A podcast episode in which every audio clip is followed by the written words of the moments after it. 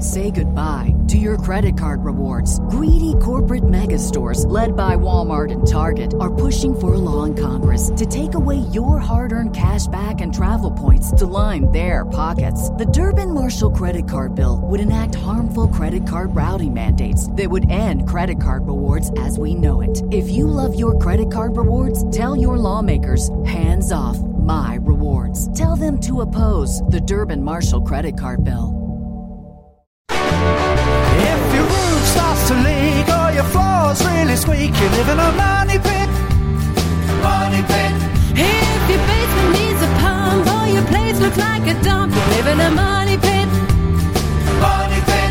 Pick up the telephone, fix up your home sweet home by calling 888 Money Pit. The Money Pit is presented by Bank of America. Now, here are Tom and Leslie. Coast to coast and floorboards to shingles, this is the Money Pit Home Improvement Show. I'm Tom Kraeutler. And I'm Leslie Segrete. Hey, what are you guys working on? What are you doing? You getting ready for the big holiday celebration? Well, I think we're all going to have a ramped down holiday celebration this year. But if you're fixing up your house, you're thinking about what you want to do, maybe when we can throw open the windows and doors again. we're out of the winter.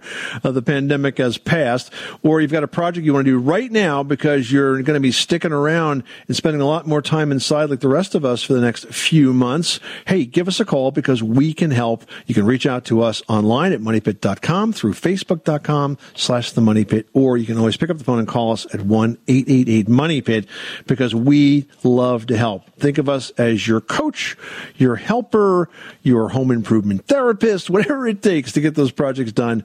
We would love to give you a hand. Hey, coming up on today's show, if you've been thinking about investing in a home, but you don't have the funds to go it alone, buying a house with a partner can be a great option. We're going to have some steps you should consider though before making that big purchase. And if you're tightening your belt, you might be thinking about slashing your home maintenance budget. Now, that could be a huge mistake. We're going to explain why. And you ever feel like you're always having trouble finding the tool you're looking for? Well, if your workshop or your craft space is cluttered, disorganized, maybe even overflowing, a standard toolbox may just not be cutting it. We're going to have some tips and ideas for how you can reorganize that tool collection to make it accessible when you need it. But first, what's on your to-do list? Are you thinking about a project that you'd like to get done before the real cold weather of winter sets in? Maybe you'd like to let us know what that project is so we can give you a hand. And heck, if you're looking for some last minute holiday home improvements, we are happy to help you get those done before your very limited number of guests comes knocking. But I promise we can help you get your house in tip top shape for this holiday season. The number here is 1-888 Money Pit, or you can post your questions at moneypit.com. Let's get to it. Leslie, who's first? Heading over to Ohio, we've got Amy on the line who wants to talk about some insulation. How can we help you? My house is 202 years old. Wow. Um, and, we thought we had old houses, Leslie. That's an old house. yeah, it's. Uh, let me tell you, your show Money Pit basically describes our house. we have a third floor attic, which is not your traditional attic. I mean, it's it's huge. It covers the whole second floor. It's about 30 by 40. All you can see are the original hand hewn, you know, trees, beams. Yep. There is floor up there, but I want to insulate. I don't want to cover up the beams, but I do want to put some insulation in between them, Mm-hmm. and and then some sort of uh, something that goes with it, but not the entire depth of the beam, if that makes sense. Yeah. So is, let me ask you this. Are we talking about an improvement here solely for energy efficiency, or is this third floor attic a, a finished space or a space that you want to finish? Both. Yes, I want it more energy efficient. Our electric bills at the moment are about a thousand to twelve hundred dollars a month. Wow. Yeah, yeah. Yeah. Energy efficiency wasn't so important 200 years ago. No, there's no insulation. It's entirely brick. It's 18 inches thick of brick all the way around, so there's no insulation anywhere. Okay. All right. So look, um, I will first tell you that insulating a space like this is challenging.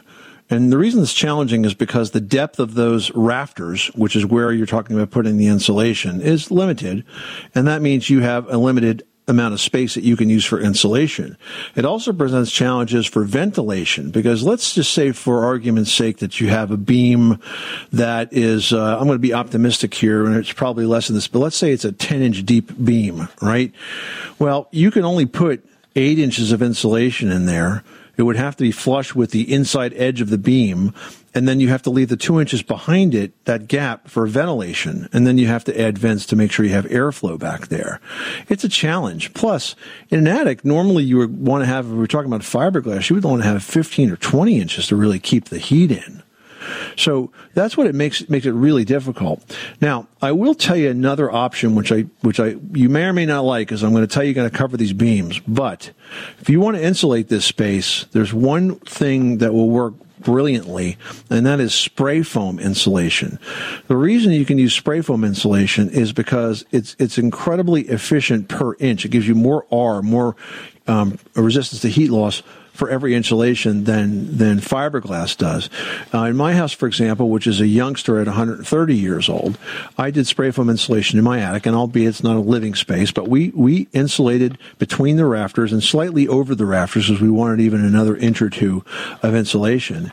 And the temperature in that attic, Amy, does not change year round. It is like perfectly, and there's no heating or cooling up there. It just stays at ambient temperature, and it's very very comfortable. It's just an incredibly powerful product because it not only insulates but seals. So it, it seals all the gaps that are just common to older homes. So if you really want to, you know, cut back on that heating bill, that's kind of what you're looking looking at. Uh, I guess the other thing that you could think about doing is adding insulation to that floor.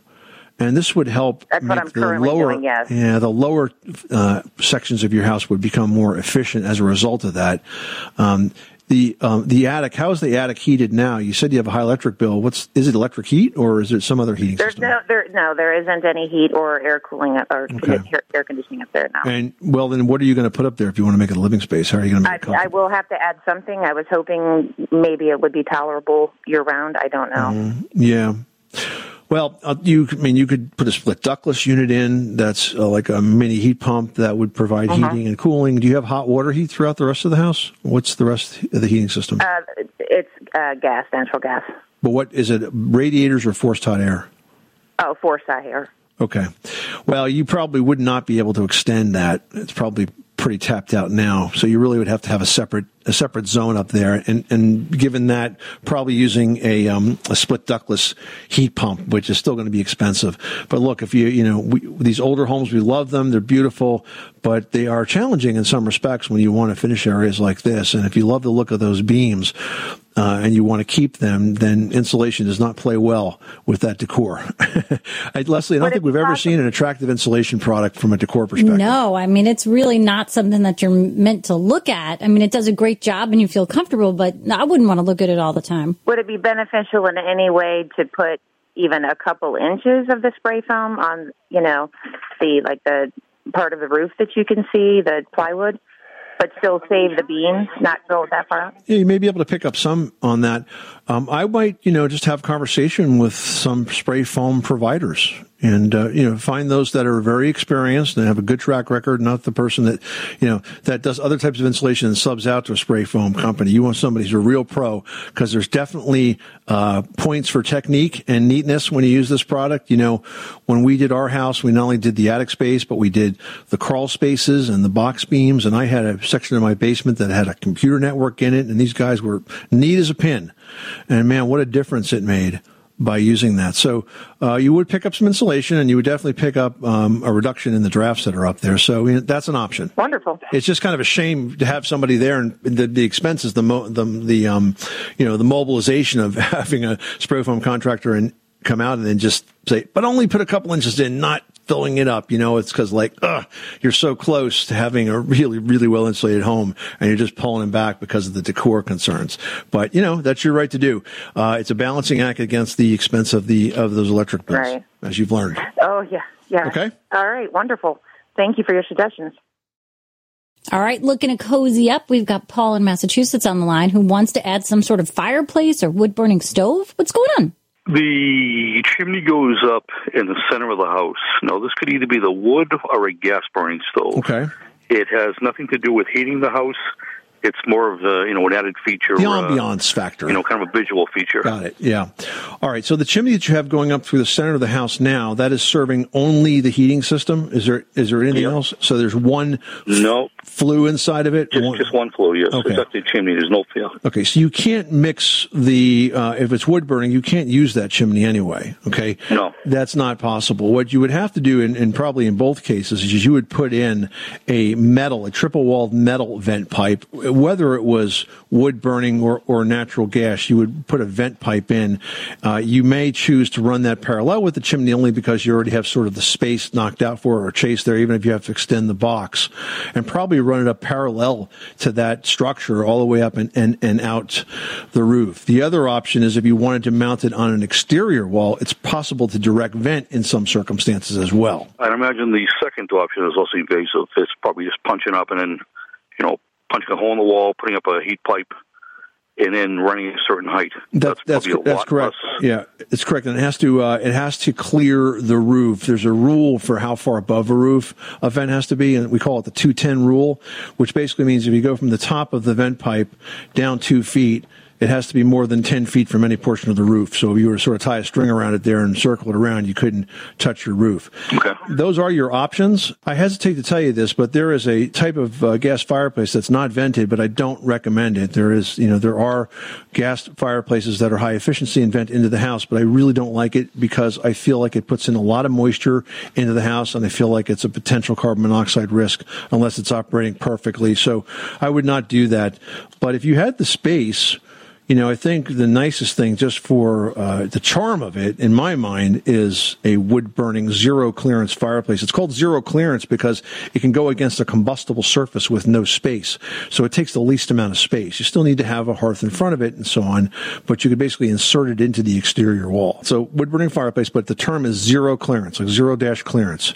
So if you uh, go to a supplier or you Google that zero clearance wood burning fireplaces, you'll see a wide, wide, wide variety of models and installation methods from, you know, some that are sort of circular, and designed to go as an art piece right in the middle of your house, all the way to the ones that are mounted in, in other various spaces throughout, even corner mount ver- versions. Perfect. I really appreciate it. All right, Paul, good luck with that project. Thanks so much for calling the Money Pit. And I look forward to Sunday morning listening to you again. All right. Thank you so much, sir. Well, if you've been thinking about investing in a home, but you don't have the funds to go it alone, buying a home with a partner might be a good idea. Whether it be a common law partnership, a friend, or a business associate, it is another way to get the project done. But if you do it that way, it definitely is more complicated. So you need to plan well ahead of time and make sure you're dotting your I's and T's on a contract between you and the folks that you're buying it from and between you and your potential partner. So here are some things you ought to think about. Yeah, first of all, you have to have a discussion about who's paying for what. That's first and foremost. So, for example, if you've got a rental property, you need to agree on how much each person is going to contribute to the down payment and how much equity percentage each person is going to have in the property. Also, what will be each of your contribution to the mortgage, the taxes, the utilities, maintenance, anything like that, even repairs that might come up. Now, it's also a good idea to set up a joint bank account as an easier way to pay all those necessary costs. With the capabilities of online banking and automatic withdrawal, you can easily set up payments to come directly out of that account to the vendor that needs to get it. Yeah, and you should also get familiar with the types of ownership titles that are out there and get legal advice to help you decide what is the best option for your particular situation because it's all complicated. Now, there are three different types of title. First of all, it's sole ownership. This is where one person's name and only one person's name is on the title or deed, and that means that that person is the only legal owner. Now, there's also joint tenants, and this is an option that's available for where owners have an equal share in the property. And then the last one is tenants in common. Now, this is an option that allows multiple owners of a home property and for those owners to possess unequal shares. And the interesting thing about this type of title is that it's possible for any one of the owners to sell his or her share of the property at any time. So that's an interesting factor to keep in mind. That's right. And that, of course, can disrupt the A whole bunch of relationship and a whole bunch of things. So, yeah, you really need to think through this because it does get complicated. If you buy a home with a partner, it can be, you know, a smart way to invest in property and maybe make some money and get something that you possibly couldn't afford on your own. But it's definitely more complicated for both parties. So get good legal advice before you even begin to shop. This is one of those situations where best of friends can become best of not so friendly pretty quickly. Joan in South Carolina is on the line with a countertop question. How can we help you today? I've always gotten granite countertops because of the durability factor, and um, this time I was thinking of getting uh, marble. I like the looks of white marble with a gray vein going through it. Oh, the Carrara marble that every person loves right now, yeah, right? I was told that it scratches really easily, though. So I was wondering if that's true, and if it is true, can it be sealed like granite can be? Well, Joan, you're right. Carrara marble, I mean, generally when you think a kitchen, even a bathroom, granite seems to be the number one choice. It's much more hard, I should say. It's harder than marble. Um, and it's sealed. Marble can also be sealed. But let's talk about the differences here. Carrara marble, first of all, has seen like a huge resurgence. I mean, it's very popular in a lot of spaces. It's gorgeous. You're right. It's white with the gray veining. And you can pick your slabs to have more veining or less veining, so it really can be a very, very beautiful piece. Now, in kitchens, because the marble is softer than granite, even though, yes, it's a hard surface, it has just a more innate softness to it so that it can scratch more easily. But I think more importantly is it can stain more easily. And in a kitchen, you're prone to a lot more things that could potentially stain the marble surface olive oil. A lot of people don't think that oils would stain something, but because the marble is softer and therefore more porous, even with the sealer, it can suck in that oil and then leave a stain or a discoloration within the marble itself. Tomato sauce, lemon, lemon will also stain the surface. So I'm not saying don't do it. I'm just saying you have to be very careful with it because I too love Carrara marble in a kitchen and I'm actually considering it doing it myself. Well, not putting it in myself, but putting it in my own kitchen. But you can seal it. Anytime you go with anything that's a lighter color like the Carrara, it has to be sealed more often. Some places are going to recommend once a year. You would want to have it professionally sealed. And at the same time, if you did encounter any staining or scratching, they can sort of resurface it a little bit to create a fresher look and then seal it again. So it's going to take a lot lot more maintenance. And I'm going to tell you, Carrara marble is expensive. I just did a Carrara slab for my fireplace. And it's funny, I thought I bought a Carrara tile and a Carrara slab for the fireplace surround and the fireplace for the hearth.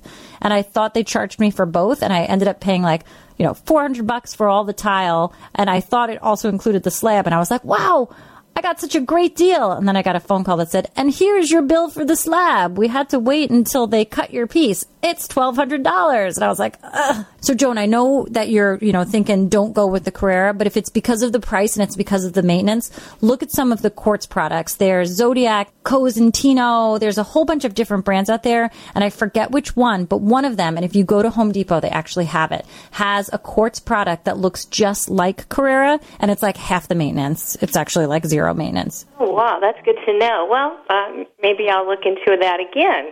I think you talked me back into it again. All right, Joan, good luck with that project. Thanks so much for calling us at 888 Money Pit. Did you know that Americans take 20,000 breaths a day and spend an average of 90% of their time indoors? That's right. And according to the EPA, the level of indoor air pollutants can be two to five times higher than outdoor air and occasionally more than a hundred times higher. Plus, every spring we get socked with allergens too.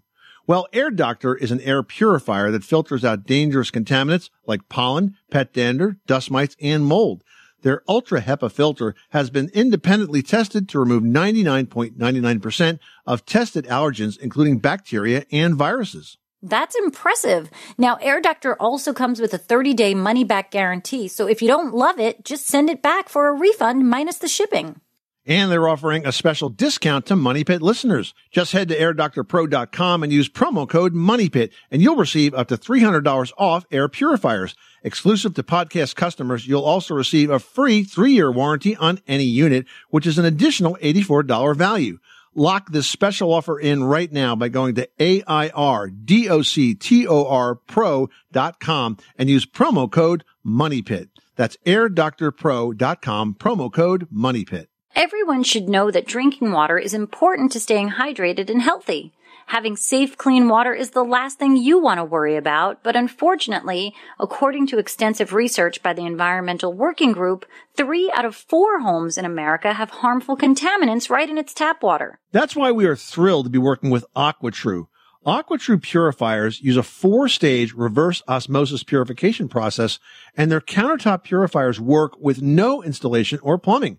It removes 15 times more contaminants than ordinary pitcher filters and is specifically designed to combat chemicals like PFAS in your water supply. And they have water purifiers to fit every type of home, from installation free countertop purifiers to higher capacity under sink options. They even have a Wi-Fi connected purifier and mineral boost options. And its proprietary purification technology is independently tested by IAPMO to NSF and ANSI standards to remove over 80 of the most harmful contaminants, including chlorine, fluoride, arsenic, PFAs known as forever chemicals, nitrate, and many more. I can truly taste the difference when I compare it with my old water filter. AquaTru saves you money also. Just one set of filters from their classic purifier makes the equivalent of 4,500 bottles of water. That's less than 3 cents a bottle. Plus you'll save the environment from tons of plastic waste. AquaTru comes with a 30-day money-back guarantee and even makes a great gift. And today, Money Pit listeners can receive 20% off any AquaTru purifier. Just go to aquatru.com. That's A-Q-U-A-T-R-U dot com and enter code MONEYPIT at checkout. That's 20% off any AquaTru water purifier when you go to aquatru.com and use promo code M-O-N-E-Y-P-I-T. Money Pit.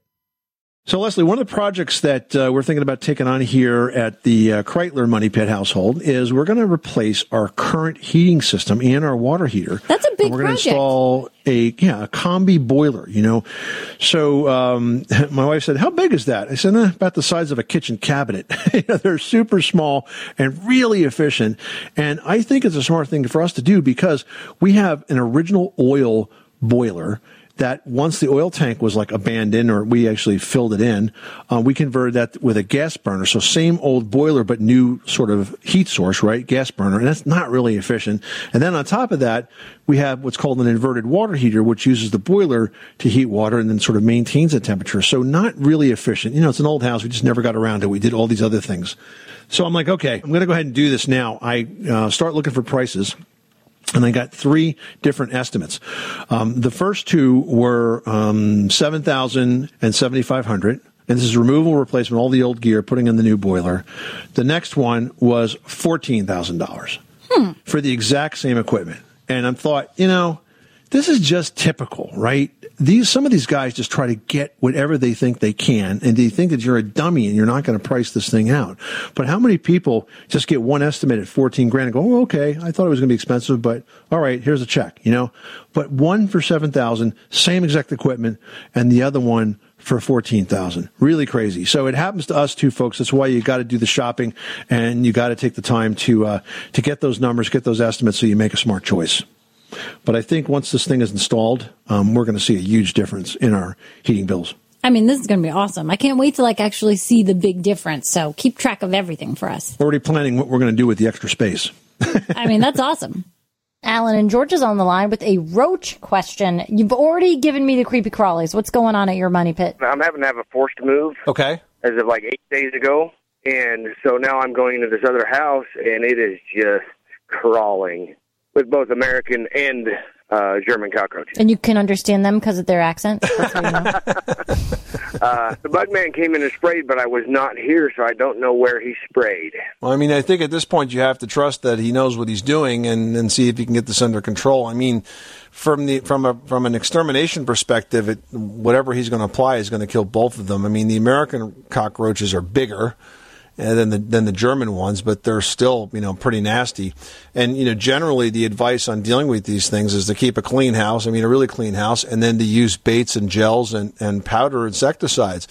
And you're better off having the professional do that because, frankly, they can get their hands on the stronger stuff that you can't. And they know where to put it. They know how much to apply, and, and hopefully it'll do the job of getting these things under control and completely eliminating them.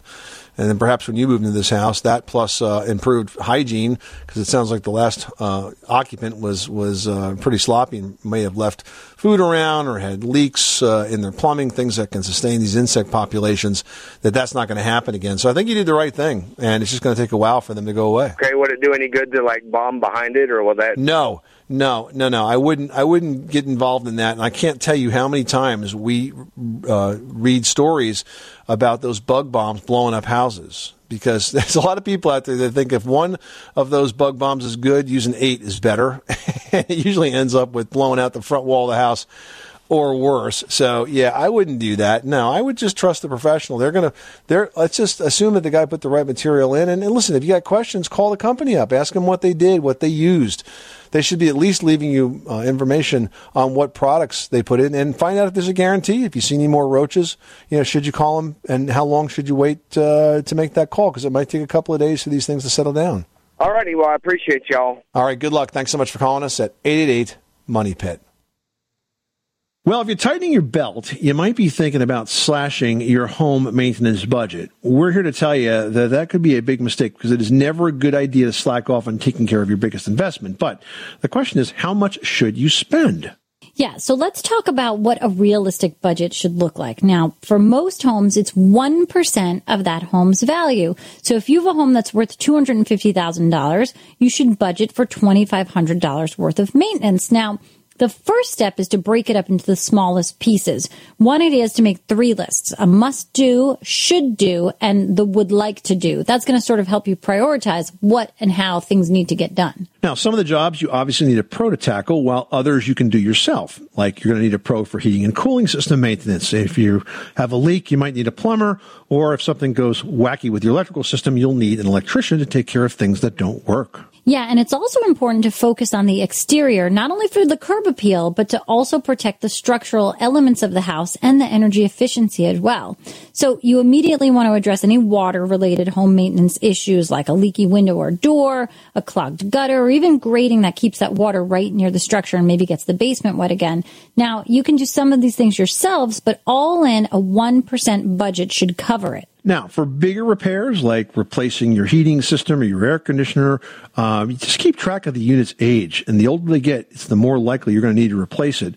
But if you keep up that 1% rule for maintenance and you carry over what's left in that balance to the next year, you will find that you are amassing um, a fund if you have reasonable luck, I mean, your system could go the first year when you don't have enough money in it, but you will find that you will have a good pile of uh, a sort of rainy day pile there of money for when some of those bigger projects need to get done, like roofs or heating systems, that you can also tap into. So, one percent is the rule. Set that aside. You should be good to go. Cindy in Florida, you've got the money pit. How can we help you today? We bought our house two years ago, and one of the options was to have the epoxy floor. And what we got was a plain gray epoxy.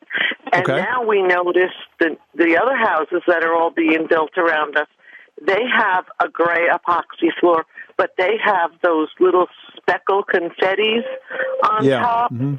Yeah. So we want to know we want to we want to redo our epoxy to have that little confetti sprinkled on. Do we have to strip the old epoxy off completely, or can we just put um, a new epoxy over it?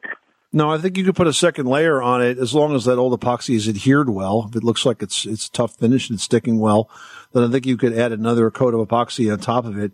Um, some folks put multiple coats of that base epoxy, and some folks put the clear even put a clear coat on on top of Mhm. uh, of what they have. So no, you can put another layer on. I would try to find out what product it was so that you're using the same product. That would give you a better chance of not having any adhesion issues.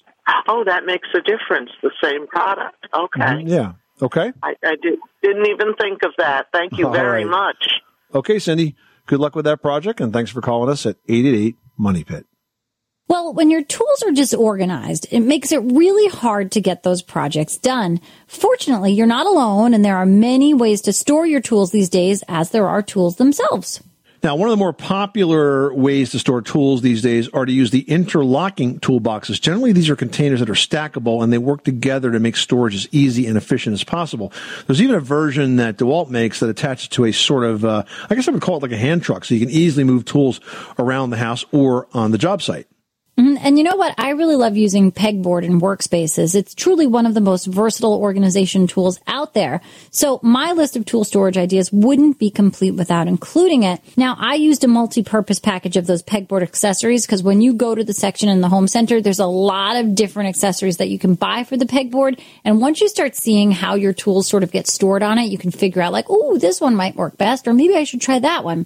So many fun things to put together. Then you can put it up behind your workbench and use all your hand tools on there. Everything super easy, really convenient. And the nice thing about that kind of visual display is if a tool is missing, you see it and it's not sort of, you know, forgotten for months and then you're trying to wonder where you left it. Now, as for workbenches, Husky has one that I like that solves a problem I often have when shopping for a workbench, which is the reason I usually end up building my own. And that is that they are too short for tall guys. Husky solved this by creating one that not only holds dozens of tools, it's got a whole drawer cabinet in it, but the top easily adjusts up or down. It's got a crank that changes the height based on the user. So no more sore backs. I think you'll find that if you spend some time updating your storage gear, you'll get a lot more organized when it comes to those projects. Steve in North Carolina, you've got the money pit. What can we do for you today? I've got a cabin way out in the woods here in North Carolina, and I built a uh, bathroom onto it. And uh, this years ago that I've done this, we put a flat roof over the bathroom, and the seam um, leaked during the last storm very, very badly. When I removed the uh, tiles and I used, you know, the pink in- insulation in the roof, what do I do? So all that has to be torn out. Now you mentioned it was because of a storm. Uh, is this cabin insured? Do you have a homeowner's policy on this? I do, yes. You know, that storm damage should have been covered by your policy. Yeah, if you haven't filed a claim, I would definitely do that because it's probably covered.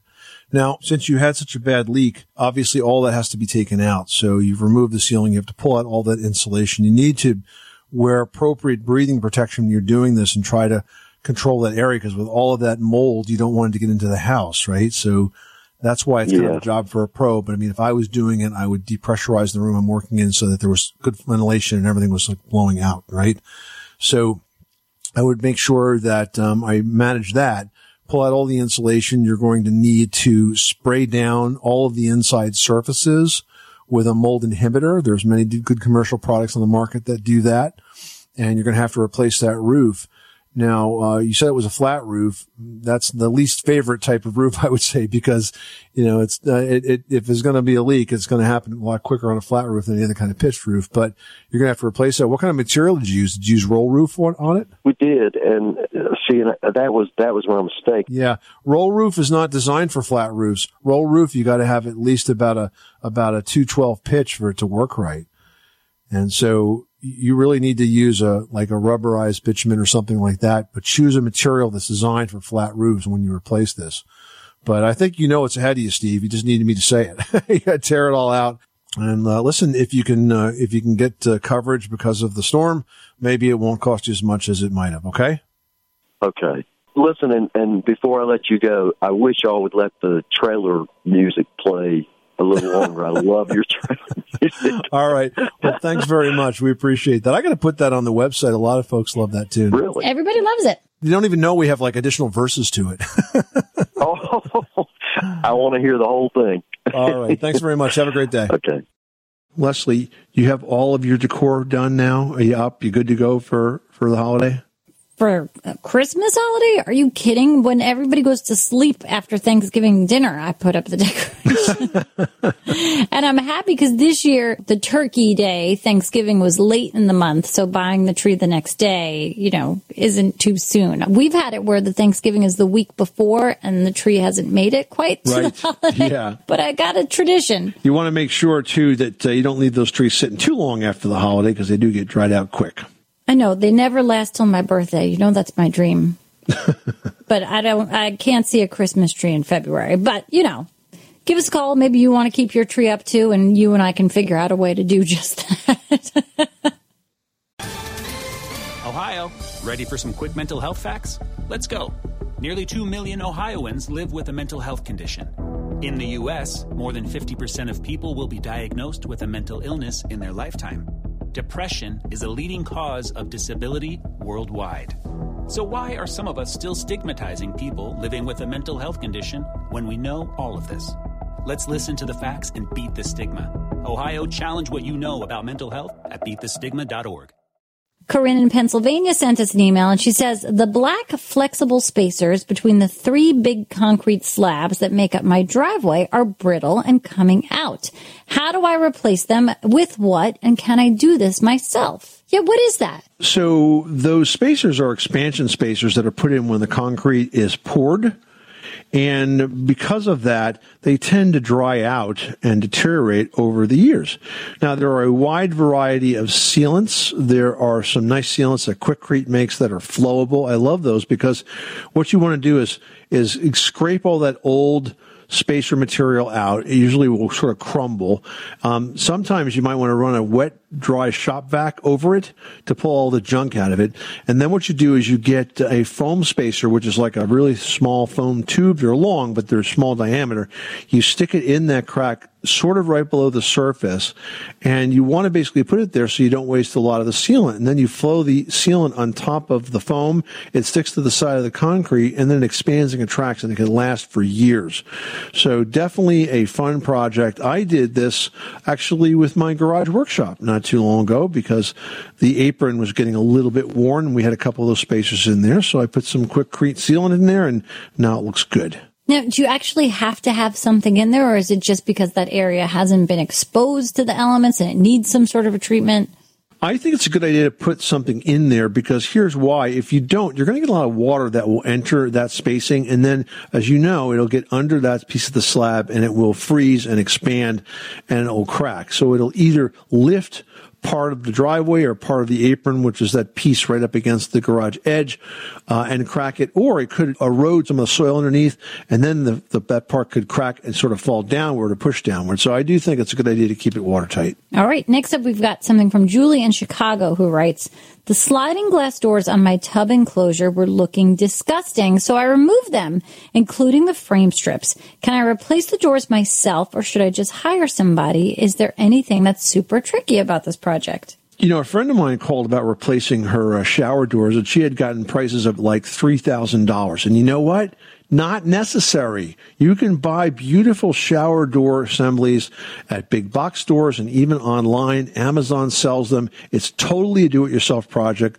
There's not much to customize there, and I think you'll be very pleased with the results. So go for it, Julie. All right, Julie, good luck with that. That's a really sort of empowering project. It's a big door space. It's something that seems awesome and challenging, and you can totally do it yourself. So give it a go.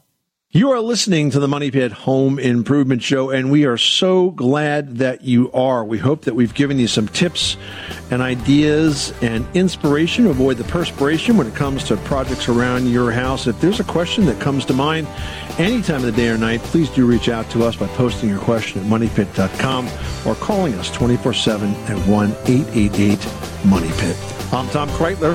And I'm Leslie Segrete. Remember, you can do it yourself, but you don't have to do it alone.